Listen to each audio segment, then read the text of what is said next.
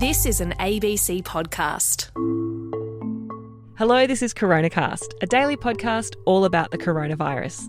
I'm health reporter Tegan Taylor. And I'm physician and journalist Dr. Norman Swan. It's Thursday, the 19th of August, 2021. And Norman, it's a massive worry when we're seeing the virus spreading so rapidly in Greater Sydney and other metropolitan areas, but it's a really, really big worry when it gets into regional communities, as we're seeing now, especially in New South Wales. Can we just remind ourselves of why it can be such a bad thing when a virus like COVID gets into the regional areas? It's on multiple fronts. And really, it's what's been predicted but not seen, and hopefully, and I think that we were hoping that we would be wrong about this. But if we go back to last year to start with, regions were complaining why were they locked down when they didn't have any cases or very few cases. There were some cases in Victoria last year, but this is a much more infectious virus. But even in the United States, with the original virus, when they got their second wave, it really hit regional centres in the United States very hard. And there are multiple factors that make regional Australia and regions anywhere quite vulnerable. Interestingly, there's a paper in uh, the JAMA network and Journal of the American Medical Association looking at regional United States, and the issues are quite similar. But the United States has quite a different healthcare system to Australia, so there's more at play here than just the way the healthcare system's set up, right? They do, but similarly to Australia, they rely a bit more on the public system than they do here. They've got limited medical capacity outside the major metropolitan areas. They've got a workforce problem outside the major metropolitan areas. They've got financial stress outside the major metropolitan areas. So, you know, in Australia, there's drought. Um, there's always problem. There are always problems in terms of the financial viability of many areas in, in, rural and regional Australia.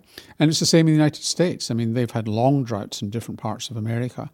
So I'm not saying that we're just like America, but you can't take comfort in the fact that houses are further apart from each other or you're living on properties because eh, you know regional Australia is a bit more social and a little bit more focused because you tend to converge on the same country towns, the same shops, and so on, and then go back to where you came from. And then you've got really vulnerable populations in regional areas in terms of Aboriginal Torres Strait Islander communities, but in New South Wales, Aboriginal communities, particularly the Wiradjuri community.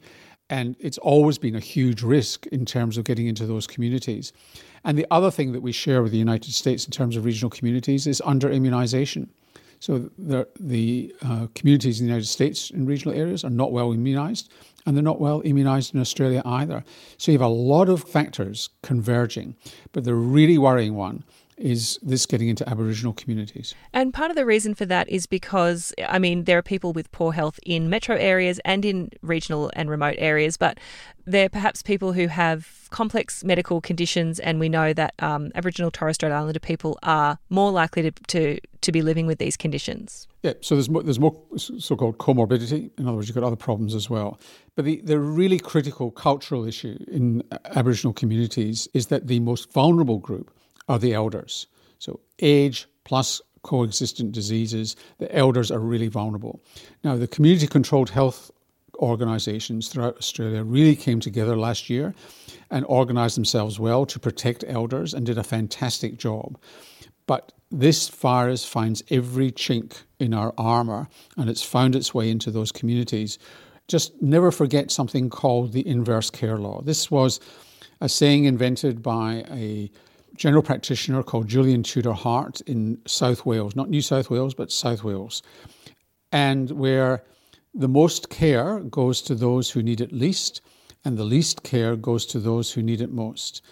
And the other saying, and I can't remember who said it, is that essentially pandemics show the fractures in our community. And that's what you're seeing now in regional New South Wales. And so, one of the uh, independent data journalists that we've mentioned a couple of times on this podcast, Norman, is of course Juliette O'Brien. And yesterday she was making the point that even though the the numbers of cases are high in those uh, 12 local government areas of concern in Greater Sydney than the surrounding areas, that the growth rate is the same outside of those areas of concern, and that that should be something that we're looking at and acting on now. Yes, um, and it, essentially what Juliette's talking about is that the while the dominant number of cases at the moment are in those LGAs, and they seem to be tailing off a little bit in some of them, like Canterbury, Bankstown, and Fairfield. But they are spreading into other areas. And when they get into other areas, this reproduction number is at the same rate. And this is all about going hard, going early, and the and, and the argument that in fact the same rule should apply elsewhere because the numbers grow slowly, so it's slow exponential growth to begin with. So 10 cases become 11. 11 cases then the basis for the next part, next 10% growth. But as you get to large numbers, it looks as if it's speeding up. It's actually not speeding up. It's the same growth rate as it was before. It's just that a 1.1, meaning a 10% growth uh, each viral cycle, means that when you've got 400 cases, they become 440. And then 440 becomes 45 cases. And then it's really, this, this curve starts to go steeply.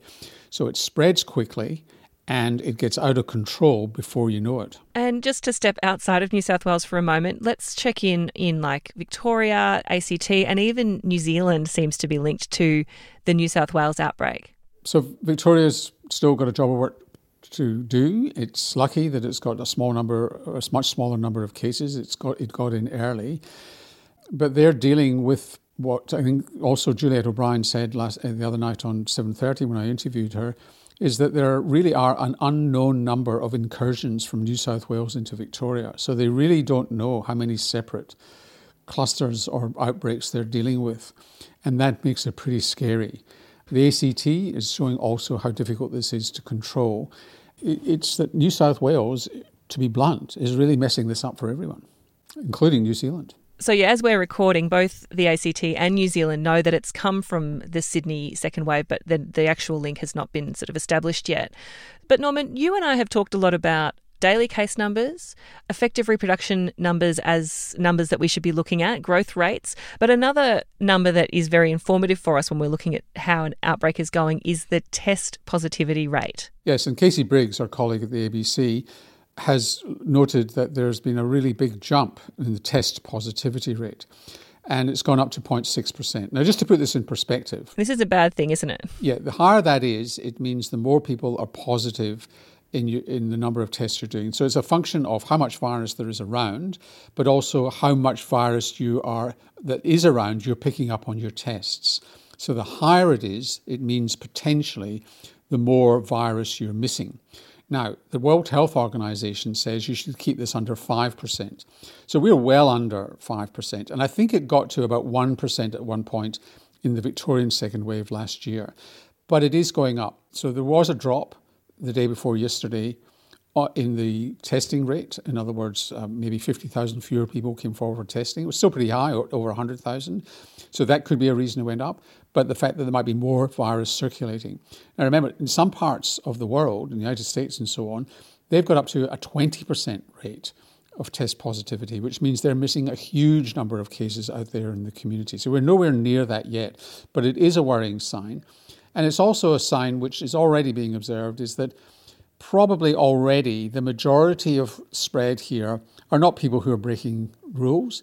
It's people who are catching the disease in the course of perhaps their work, taking it home, and then you've got household spread. So they're doing nothing wrong, but there's, there's enough virus out there that you can catch it just by being out there. With this number, uh, the thing that makes it doubly worrying in New South Wales in particular is that they're also doing a huge number of tests every day. It's not like they're not doing enough. Well, it's not like they're not doing a lot of tests. No, but there's been a steady a steady rise in the in the test positivity rate. So from uh, July, the beginning of July, through to the middle of August, it just slowly went up from just a little, you know, probably about 0.05% up to about 0.04%. And then it's taken this big leap in a single day almost to 0.6%. So it's, it's, it has been going up, which is what you'd expect to happen, even if you've got massive testing rates, if there's more virus out there in the community. So let's take some questions. Clinton's written in Norman asking if New South Wales zero is no longer an option, but it's still possible elsewhere,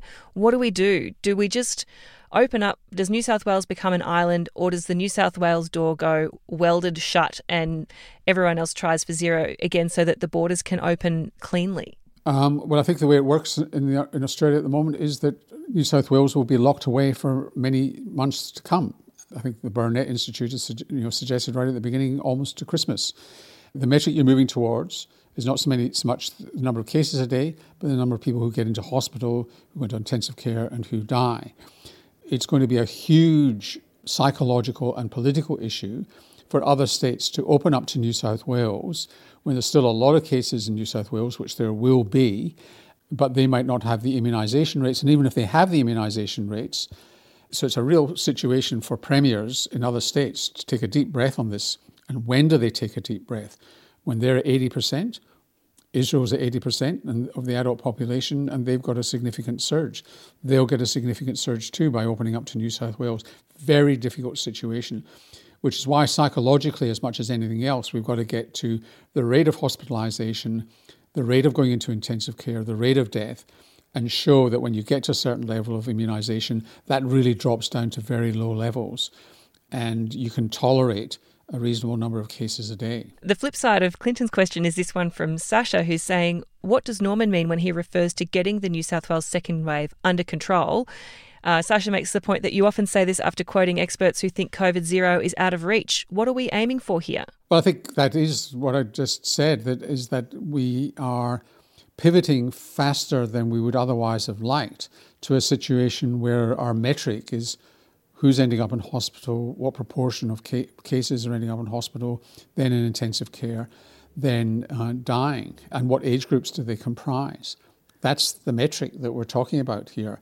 I can't find any epidemiologist who thinks that we're going to bend the curve in New South Wales to the extent that we're down to zero spread or anything near it. We're going to have spread a relatively high number of cases each day, but hopefully we will show what we've been promised, which is highly likely, which is that hospitalization rates will go right down. But that means in states, so if you're listening to CoronaCast in Western Australia, it means you've all got to go out and get immunised because West Australians cannot stay closed to the world or indeed New South Wales forever. They're going to have to open up and you're going to have to get to those very high levels of immunisation, as are other states as well.